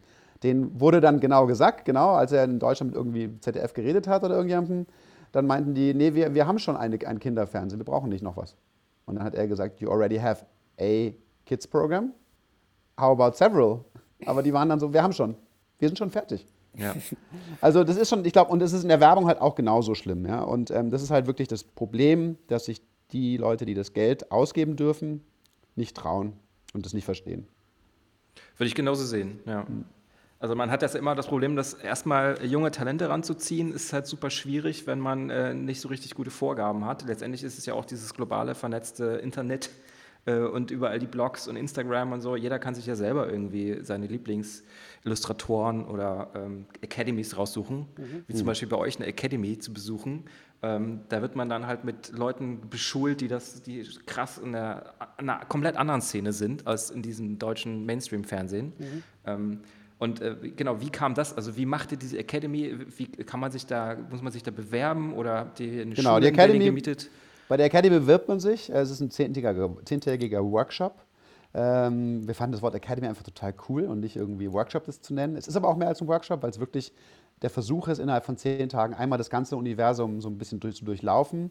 Von Character Bible äh, über Skulpturen und ähm, Narrationen und wirklich auch wieder den Mix. Du hast Leute, die Comics zeichnen, du hast Leute, die Kunst machen wollen, du hast Leute, die Animation machen wollen, du hast Leute, die klassische Illustratoren sind. Und für jeden von denen gibt es einen riesen Störfaktor drin. Und der ist eben jeweils unterschiedlich. Und dass sie gemeinsam durch die verschiedenen Störfaktoren durch müssen, hilft ihnen halt wahnsinnig und challenged sie. Also Beispiel, du machst Comics und sollst eine Skulptur aus einer Figur machen. Das hat nichts mit deinem Alltag zu tun. Ja? Und, aber du lernst total viel über deine Figur, wenn der Kopf halt riesig ist und der immer umfällt als Skulptur. Und du dann irgendwie merkst, okay, das könnte irgendwie einen Einfluss haben zurück auf meine, ähm, auf mein, auf, auf mein Comic. Ja, oder Ja, das heißt ja auf, nicht- auf, auf, auf die Geschichte meine, meiner Figur. Also wie, wie Ja. beeinflusst das denn auch tatsächlich meine Figur? Und die Idee ist, dass man dann, ähm, also für diese verschiedenen Bereiche, die man da durchläuft, möglichst immer die Besten ihrer Zunft nach Berlin holt. Ähm, das sind ähm, alles mittlerweile jetzt, weil wir das schon ein paar Jahre gemacht haben, die sind alle sehr, sehr gut eingespielt und ähm, das, das, jedes Jahr funktioniert es ein bisschen besser und wir lernen auch selber jedes Mal was Neues dazu, wie man das noch besser machen kann und man du- durchläuft diesen zehntägigen Kurs und muss alle möglichen Stationen ähm, bewältigen, aber man lernt auch viel über sich selber kennen, man muss sich selber präsentieren, man muss auch einen Vortrag halten, man ähm, lernt viel über Copyright, Trademark, Promotion, all diese Dinge. Ähm, und ähm, am Ende gibt es natürlich wieder ein großes Fest. Und dann haben ähm, die Studenten ein halbes Jahr, das ein bisschen eher so in Richtung Online-Mentoring geht, wo sie ähm, an dem, was sie erarbeitet haben, aber auch komplett neue Projekte machen können und zu einer be bestimmten Reife bringen können, die dann kulminiert beim Festival in einer Ausstellung. Das heißt, dass sie dann auch quasi unseren, unseren Besuchern dann ähm, vorgestellt werden können und, ähm, und ihre, mit ihrer Arbeit präsent sind. Das, ähm, Genau. Wir nehmen jedes Jahr so dieses- 30, ja, wir nehmen jedes Jahr so 30 bis 40 äh, Studenten auf, die im Alter zwischen, würde ich mal so sagen, Postgrad 25 Jahre bis 65 Jahre waren bisher. Also wirklich alles dabei. Ah, super, kann ich auch Es noch sind, oft, mitmachen. ja, es sind oft Leute, die irgendwie schon irgendwie auch, also äh, der klassische ist entweder eben so, so dem- du hast dein BL gemacht, hast erste Erfahrung gesammelt und suchst jetzt noch so deinen richtigen Direction. Aber oft sind es auch Leute, die irgendwie Special Effects für, für irgendwelche Science-Fiction-Filme machen und merken irgendwie, äh, ich habe jetzt irgendwie für einen Hobbit gearbeitet, aber wo bin ich eigentlich? Wo ist eigentlich meine, die sind dann irgendwie Anfang 40 oder so und sagen, wo ist jetzt eigentlich meine Mhm. Artistik-Linie? Wo ist meine Creative? Ja, ne? da war ein, ein, ein Student war dabei, der hat äh, für Gravity gearbeitet und hat wahrscheinlich irgendwie Sandra Bullock in irgend so eine, in den Astronautenhelm gekiet. ein Jahr lang. Und ähm, der war ein bisschen hm. deprimiert dadurch. Also und wollte halt wieder zurück und rausfinden, was er eigentlich machen möchte. Und ähm, ja, das war super. Also ähm, das sind so die zwei verschiedenen Arten, die, die noch nicht ganz sicher sind, in welchen Weg sie gehen wollen und die, die ihren Weg glauben, verloren mhm. zu haben. Und ähm, dafür muss man sich bewerben und wer, wer lädt dann, also wie wählt ihr dann die Leute aus? Wir wählen dann, wir wählen dann aus diesen Ein, ähm, Einreichungen aus, um ein, eine Gruppe zu kreieren, die eben, wie gesagt, also diese Diversität hat. Also okay. es ist nicht alle nicht alle können wahnsinnig gut zeichnen hm, und oder gleich gut zeichnen. Nicht alle machen das Gleiche. Äh, manche sind vielleicht auch zeichnerisch gar nicht mal so begnadet, aber haben irrsinnige Konzepte, sind wahnsinnig schnell, haben wahnsinnig gute, gute Ideen visuelle einfach, Ideen. Ne? Und ähm, ja, und, und, und, dadurch versuchen wir dann jedes Mal auch eine Gruppe zu schaffen, die auch voneinander lernen kann. Das ist ja das Wichtigste letztlich. Wenn man quasi sich vorstellt, man geht jetzt für zehn Tage ins Landschulheim dann sind natürlich die anderen, die da auch im Landschulheim sind, wichtig. Nicht nur irgendwie der Lehrer, der dann ab und zu mal ja, vorbeikommt. Ja. Und, ähm, und das führt dann aber auch jedes Mal äh, zu einer irrsinnigen Gruppenbildung. Also diese Jahrgänge bis jetzt haben jedes Mal untereinander dann ein Kollektiv cool. gegründet und bleiben in Kontakt, ähm, machen gemeinsam Ausstellungen, machen Publikationen helfen. Und dieses Online-Mentoring danach, das ist dann mit den jeweiligen Teachern, die man dann. Die mit man uns und den beiden Hauptteachern, genau. Okay, und alles, was in, die, in der Pictoplasma jetzt, weg von der Academy, alles, was bei der Pictoplasma eingereicht wird, sei es irgendwie, ich meine, Illustrat also Conference Speakers, die ladet ihr ja ein, nehme ich mhm. mal an. Ja. Und ähm, da sieht man auch jedes Jahr die krassesten, neuesten mhm. Freaks, die gerade wieder irgendwo aufgepoppt mhm. sind oder halt auch alte Heroes, die plötzlich mhm. wieder da sind. Mhm. Und, ähm, und bei den Animationsscreenings da wählt ihr auch die Filme aus. Ne? Also habt, ihr habt wahrscheinlich auch eine Menge Animationsfilme, die ihr eingereicht bekommt. Genau, genau. Ja. Und ähm, genau, also ja, Academy, Animationsscreening, Bücher verkaufen hier. Dann haben wir Call for, Call, Call for Entries, haben wir mhm. öfter, ne? wo dann irgendwie ein paar tausend Leute irgendwie das zu einem Thema einreichen, also ein Bild in der Regel, eine Illustration. Also ich finde es immer auch sehr interessant, wie da merkt man, dass ihr so ein bisschen mit Herzblut dabei seid und auch schon länger dabei seid, wenn man bei, der Anima bei dem Animationsscreening auf der Bühne als äh, Filmemacher in der Reihe stehen darf und, äh, und wartet, ja. bis äh, Peter, du machst es ja relativ häufig, relativ oft, ah, äh, die ja. Fragen stellt. Und ähm, da, da, merkt man auch, dass du, du bist nicht so ein herkömmlicher Moderator, der irgendwie so normale Fragen stellt. Nee, du bist halt wirklich nicht. auch das einer, der richtig reinpiekst in die Wunden der Leute. Ne? Also du, du nutzt manchmal so äh, kleine, kleine, ja, also du siehst irgendwas in, in, den, in den Filmen, ähm, die dich inspirieren oder die dich motivieren oder die dich vielleicht irgendwie dazu kitzeln, nochmal da ein bisschen tiefer reinzupieken. Und manchmal äh, gibt es da auch so Szenarien oder Situationen auf der Bühne, wo man denkt so, oh Gott, was hat er jetzt gefragt oder was hat der andere gesagt und so. Ähm, wie gehst du da ran? Also wie, was ist da dein, deine Motivation sozusagen, ähm, den Leuten noch was mitzugeben auf dem Weg? Oder? Ich weiß gar nicht, wovon du sprichst. Nein, nein, ich weiß schon. Äh, Doch, der hat, ja, es ist auf jeden Fall. Na. Das bin gar nicht ich, das ist mein gleichnamiger Zwillingsbruder. Nein, also ähm, also ich will den Leuten überhaupt nicht, ich will überhaupt nicht pieksen und das ist ähm, überhaupt nicht meine Absicht. Ich will aber auch ähm, die Leute, die da oben sind, ich bin ja im Prinzip, bin ich der Fan. Also so ist es nun mal. Also ich, ja, bin genau. ja da nicht da, um irgend, ich bin der Fan. Also da sind die Filme, die, ich sitze auch in dieser mhm. Jury und ich will die ja auch kennenlernen, die Leute, und ich mag ja. die Filme. Und ähm, die letzte Frage, die ich stellen würde, ist, wie viel hat es gekostet oder uh, what, what, program are you using, Software. Software? Das ist, interessiert mich halt nicht. Ja? Das hat mich auch schon, als ich Film studiert habe, nicht wirklich interessiert. Und das finde ich auch eine Unverschämtheit den ähm, Regisseuren und Regisseurinnen gegenüber. Mich interessiert dann schon der Film und ein bisschen die Bio, die ich von ihnen mitgekriegt habe. Und ähm, die Fragen halte ich überhaupt nicht für pieksig. Ich weiß aber, dass es trotzdem immer mal wieder vorkommt, äh, äh, dass, dass ich nicht so gut ankomme. Weil, weil es anscheinend gar nicht rüberkommt, dass ich in Wirklichkeit einfach nur verliebt bin. Aber es ist mir noch nicht gelungen, dieses, äh, das, das zu ändern. Also ich kenne ich kenn das auch von einem anderen Festival, bei dem Krok in Russland, in Moskau gibt es, wo man da zehn Tage auf dem, auf dem Boot rumfährt, auf dem Schiff. Ähm, da war ich auch mal und dann ist da plötzlich so ein, so ein ähm, QA mit den Filmemachern und dann sitzt da so, ich habe den Namen vergessen, irgendwie so ein renommierter äh, Indie-Filmer, so ein älterer Herr, der auch Professor ist in Moskau und ähm, und da, da, bist du dann, fühlst dich so ein bisschen wie in der, wie in der Schule, weil du wirst halt komplett von oben bis unten äh, mhm. wirst du ausgezogen. Und alles dein Film wird kritisiert. So nach dem Motto. Ja, aber das ist doch, das, jetzt, Ja, jetzt so sei doch mal ehrlich, das passiert doch bei uns überhaupt nicht. Ich ziehe doch niemanden aus. Nein, nein, nein. Also das, äh, aber äh, es geht so manchmal ähm, oder beziehungsweise bei Leuten, da merkt man dann so, okay, das, die Frage war denen jetzt unangenehm, weißt du? Also, dass man das dann so Na, sieht. wir wollen also, die Leute schon challengen. Wir wollen halt Ja, auf jeden ja, Fall. ja. Es, das ist ja, das wollte ich ja jetzt auch erfahren Ja, von ja, dir. das wollen wir schon. das- Also, äh, ich- genau. ich- Wir will sind Fans, wir finden nehmen. das gut, wen wir einladen. Ne? Wer genommen wird und so weiter. Wir finden das ja alles gut. Wir laden niemanden ein, um zu sagen, das war jetzt aber echt schwach. Genau, also das ist ja auch das Spannende daran, dass es ja nicht nur einfach nur hohle Phrasen sind, die da irgendwie gefragt werden, sondern dass es auch mal ein bisschen zur Sache geht. Und ähm, genau, und äh, das, das ist immer so, das, da merkt man halt, ihr seid halt schon lange dabei, ihr habt viel gesehen und ihr wollt auch viel wieder mitteilen den Leuten. Ähm, was habt ihr denn dieses Jahr geplant? Weil dieses Jahr wird ja wahrscheinlich auch kein normales Festival stattfinden. Ich meine, das letzte war... Leider, leider noch nicht.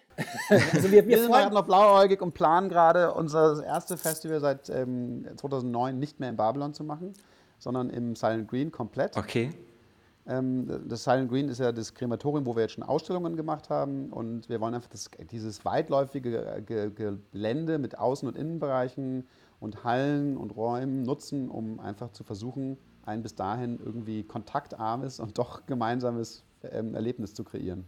Und rechnen halt mit einem Publikum, was eben nicht von knapp 1000 Leuten, sondern halt um 200 gefühlt irgendwie ist. Und das ist dann eben wie so ein Summercamp eher das erste, Ende August. Also das Das ist schon eine auch Idee. irgendwie, also es ist, darauf freuen wir uns schon. Wir hoffen ja noch, dass das alles so stattfinden kann und noch ist ja alles irgendwie in der Schwebe, aber die Hoffnung ist, äh, Ende August können bis zu 200 Leute unter bestimmten äh, Vorkehrungen, die wir dann auch alle wahnsinnig ernst nehmen, zusammenkommen. Und es ähm, ermöglicht uns jetzt zum ersten Mal schon wieder einen neuen Rhythmus. Jetzt ist es wirklich einfach eine, ein Sommerfestival sozusagen, eine Sommerkonferenz. Das heißt, es wird auch sehr viel Open Air stattfinden. Vielleicht bauen wir dann da noch einen Swimmingpool hin, keine Ahnung. ähm, und, ähm, und, und trotzdem, obwohl das weniger Leute sind, verspreche ich mir davon eben schon wieder sowas ähnliches wie so ein Landschulheim-Gefühl, dass die Leute, die dann da sind, auch wenn sie sich nicht ständig umarmen dürfen noch, dass, sie, äh, dass das alles viel persönlicher wird, viel intimer und viel ähm, intensiver und trotzdem totally safe, ja, 100% safe. Genau, darauf, dahin, darauf arbeiten wir jetzt hin. Und ähm, bis zum Ende der Notbremse hoffen wir, dass es dann auch wirklich sein wird. ah, hoffen wir mal. Und das Ganze ist aber der Warm-up für eben, wir haben letztes Jahr schon gemerkt, dass dieses digitale Format uns auch sehr gut steht. Äh, Insofern, dass natürlich äh, unabhängig von Corona die Menschen aus Peru nicht jedes Jahr in ein Flugzeug steigen können, um hier zu Piktoplasma zu Und rennen. vielleicht auch nicht sollten. Und auch vielleicht Ja, nicht sollten, ja, genau. ja. Und deswegen ist es auch schon okay, dieses digitale Format in Zukunft auf jeden Fall anzubieten. Und deswegen wird ein ähnliches Format wie letztes Jahr, zwei Channels, zwei Tage, ähm, Streaming Programm. von Live und aufgezeichneten Talks aus Berlin und so weiter. Ich fand das auch super, wie ihr das kombiniert habt. Also diese, diese Fragen und dann diese Anmoderation dazwischen und dann einfach so jemanden komplett seinen eigenen Vortrag halten lassen können. Also in, in Kombination mit Video und alles, was dazugehört, das hat super Das funktioniert. war, auch eine, das war auch eine ziemlich steile Lernkurve für uns, weil als es klar wurde, dass jetzt ähm, dass das alles einfach ausfällt, nachdem wir das zwei, dreimal verschoben haben letztes Jahr und es war klar, da, da, da kommt jetzt auch nichts mehr. Aber irgendwie müssen wir was tun. Das, das, was am aller, aller unsexiesten war, war eine Online-Konferenz. Also die Idee jetzt, ähm, nachdem, das, das schließt ja auch den Bogen, nachdem wir angefangen haben, vor vielen, vielen Jahren im Internet Bilder zu finden, die uns Stimmt. mit einer Qualität begeistern, die über das Internet herausreicht. Und dann all 20 Jahre lang Kraft darin, darauf zu verschwenden, das in haptische Bücher zu drucken, das zu gigantischen Installationen und Ausstellungen zu machen in Museen, dass man da eine Konferenz macht, wo alle zusammenkommen und sich umarmen und fummeln mit Kissen und keine Ahnung was und nähen und sich vielleicht aus Versehen in die Hand schneiden und wirklich bluten und alles wird echt. Dann zu sagen, und jetzt Jetzt kulminiert das alles in einer Online-Konferenz mit Zoom-Fenstern. Das war so furchtbar für uns, ja. Aber wahrscheinlich für viele. Und trotzdem haben wir gemerkt, das geht. Das geht auch. Und das hat Vorteile. Es hat viele Nachteile, aber es hat auch tatsächlich Vorteile. Man kann so viel mehr Leute erreichen. Man kann, ähm, und ähm, es ist so niederschwellig, da teilzunehmen. Man kann trotzdem eine, eine, eine gute Dichte herstellen, man kann trotzdem ehrlich bleiben. Man muss dieses Internetspiel nicht dazu nutzen, zu, nutzen, um professioneller zu sein, als man ist, oder irgendwie zu verschleiern, dass man, ähm, Mensch dass, man einfach normal trotzdem weitermacht. Man kann das alles auch online machen und man kann eben den, ähm, man kann dieses auch in der realen Welt etwas langweilige Format von einem Künstler steht vorne an der Bühne mit seinem Laptop, ähm, der in 99 Prozent der Fälle ein Apple-Laptop ist. Und der klickt sich dann durch seine Keynote und, ähm, und danach gibt es Applaus. Das ist oft total geil, aber es ist nicht unbedingt das Spannendste auf der Welt. Und man kann den Leuten, die ja teilweise im Filmemacher sind oder sehr, sehr kreative Ideen haben, wie man, was man alles gestalten kann, viel mehr Freiheit geben, wenn man sagt, ihr habt eine Carte Blanche, macht einen Film, geht in den Wald, animiert euch, macht was immer ihr wollt. Hauptsache, es ist am Ende ein Vortrag, der erzählt, wer ihr als Künstler seid und was ihr macht. Ja. Und manche Leute machen trotzdem dann eine frontale, äh, Zoom-konferenzartige Präsentation, was auch in Ordnung ist, aber manche Leute gehen auch komplett ab. Und dadurch wird es dann so verschieden und mannigfaltig, dass es sich schon wieder gut anfühlt. Das, das wäre doch eigentlich eine neue Rubrik, oder? Diese Selbstdarstellung im Netz als Künstler in Form ja, von oh Pictoplasma-Style. Ja. ja. also es hat, es hat funktioniert. Ich meine, man darf nicht, äh, also ich vermisse einfach die Partys bei euch auch. Ne? Das war immer schön, sich da einfach zu treffen und ähm, zu tanzen und das, was ihr alles vorbereitet habt. Und sich wirklich zu sehen, mit einem Bier zu prosten, das ist was ganz anderes, als im Internet sich Leute anzuschauen, was man eh immer schon hat. Äh, ich hoffe einfach, dass das machen wir oder das wird in Zukunft wieder stattfinden und dass es die Institution Pictoplasma und euch beide in Kombination auch noch lange, lange weiter so gibt. Ähm, ich hoffe, wir werden 30, 40 Jahre noch Pictoplasma haben und ähm, oh, oh ich hoffe, ihr seid dann auch noch fit und äh, seid auch noch engagiert und motiviert, das weiterzumachen. Mhm. und ja, eigentlich meine Endfrage war, was würdet ihr den jungen Leuten mitgeben? Weil ich finde ja auch, dass, ähm, dass ihr sozusagen so viel gesehen habt und so viel mit der Academy auch zu tun hattet und Leute immer den Weg, Werdegang der Leute ja auch äh, kennt, wie sich äh, Menschen entwickeln können, abseits vielleicht vom Mainstream und so. Ähm, ihr hattet das, wir hatten das kurz schon mal angesprochen, aber vielleicht jetzt so als abschließendes Thema nochmal. Ähm, es sind Studenten, die jetzt hier zuhören und äh, die sind sich noch unsicher sind. Äh, in welchem Bereich sollten Sie mehr ausprobieren? Sollten Sie mehr Ihre eigenen Charakterfähigkeiten trainieren? Sollten Sie vielleicht Disney-Animation lernen? Sollten Sie wissen, was die zwölf Prinzipien der Animation sind? Oder äh, was, was ist da euer, euer Spruch? Dafür? Also ich, ich denke, dass es immer alles hilft. Alles, was man gelernt hat, ist, äh, ist schon mal ganz gut. Ich glaube nicht, dass das äh, jemandem geschadet hat, irgendwas zu lernen, was man dann aber nicht anwendet. Also Lernen ist immer gut. Und dann ist auch immer gut, wenn man ähm, mit vielen Leuten redet ähm, und dieses Spiel spielt, weil das schärft einen, dass man alles begründen können muss. Ich glaube, das ist etwas, was mir sehr geholfen hat, ähm, auch jetzt immer noch, dass, äh, dass äh, wenn ich irgendwas entscheide, ist es nicht, vielleicht ist es ein Bauchgefühl, aber ich muss es begründen können. Es hat alles einen Grund, alles sagt irgendwas aus und das ist für Animationen super wichtig, dass du nicht denkst, es versendet sich und ach, das sieht dann gut aus. Mhm. Und, und so, dass, man muss wirklich wissen, was man da macht. Und trotzdem wenn ich was sagen müsste, würde ich sagen, die Leute sollen einfach keine Angst haben. Und die sollen, ähm, und die sollen nicht glauben, dass das, äh, was auch immer, woran sie gerade arbeiten oder als nächstes arbeiten werden, dass das ihr Meisterwerk wird, das wird es wahrscheinlich nie. Das gibt's nicht. Diese Idee, dass man ein Meisterwerk jetzt macht, äh, das ist einfach der totale Quatsch. Das bremst jeden nur aus. Ich habe in meinem Leben schon so oft komplett meine Meinung geändert und meinen Stil und woran ich arbeite oder was ich will. Das, und dann ist alles andere plötzlich umsonst gewesen. Das stimmt überhaupt nicht, aber man, man kann sich ändern, man kann auch mal was komplett anderes machen. Man wird nicht sein Leben lang immer dieses machen müssen und ähm, einfach ausprobieren. Das würde ich sagen. Ich würde sagen, ich würde schon auch äh, jungen Leuten empfehlen, ähm, mal eine Zeit lang aus Deutschland wegzugehen, ist, glaube ich, total wichtig. Mhm. Und jetzt gar nicht, weil, das würde ich aber auch jemandem sagen, der in Frankreich ist. Ich glaube, verschiedene Länder kennenzulernen im kreativen Tun, wenn man jetzt nicht einfach nur aus sich heraus glaubt, als Landschaftsmaler irgendwie in der Märkischen Schweiz schöpfen zu wollen. Ähm, ich glaube, in Kontexten verschiedenen Einflüsse zu kriegen, weil es geht ganz viel um Einflüsse. Und das ist ja auch, was wir unsere Leute immer bitten, auf der Bühne zu erklären. Was sind eure Einflüsse gewesen? Wo kommen eure Ideen her? Was sind eure Inspirationen? Und ich glaube, ähm, das Arbeiten im Team außerhalb des Gewohnten und das ist eben dann nach dem Studium auch nochmal einfach ganz andere Kontexte, ich glaube, das hilft total. Und das kann ich nur, glaube ich, jedem empfehlen. Ich sage nicht, dass Deutschland verloren ist. Was würdest du denn empfehlen? Würdest du sagen Österreich oder? ich würde sagen, ja, ich würde sagen, ähm, die Schweiz. Nein, ich würde natürlich sagen Frankreich, Frankreich, England, USA, vielleicht Lateinamerika. Natürlich sind das eher die ähm, Länder, wo, sag ich, oder auch Spanien. Ist, äh, jetzt gerade ist es irgendwie schwierig, über Reiseempfehlungen zu sprechen, finde ich. Ja, das ändert also sich alle, alle auf, auf, nach Ischgl, oder? nee, auf jeden Fall Erfahrung sammeln und ähm, genau, ich finde es gut, was du gesagt hast mit diesem äh, alles argumentieren und auch ob egal, ob man jetzt irgendwie auf Katzen steht und deswegen nur Katzengesichter macht, aber man muss ja auch irgendwie den Fable auch gut erklären können.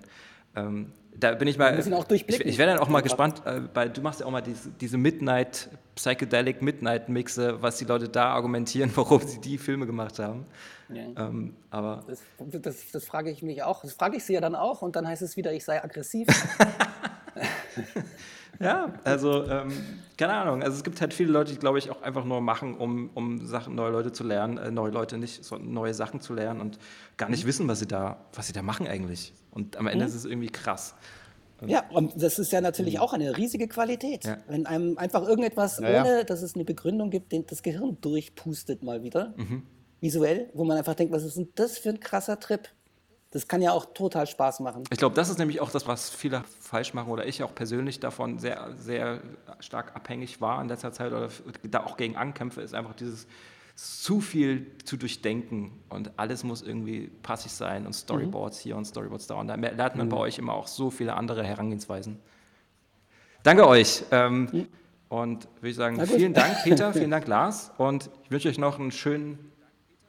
Was ist denn heute für ein Tag? Ich weiß es schon gar nicht mehr. Ein Mittwoch. Mittwoch. Es ist ein äh, der, Mittwoch. Es ist der wärmste Tag der Woche und danach geht es äh, mit den Temperaturen wieder steil bergab. Ja, ja, ich habe schon gehört, es regnet, wird wieder ganze Woche Regen kommen. Ja. Mhm. Na ja, gut. Immerhin haben wir dann den Podcast zu hören. Genau. Genau. Bis dann. Ciao. Bis dann.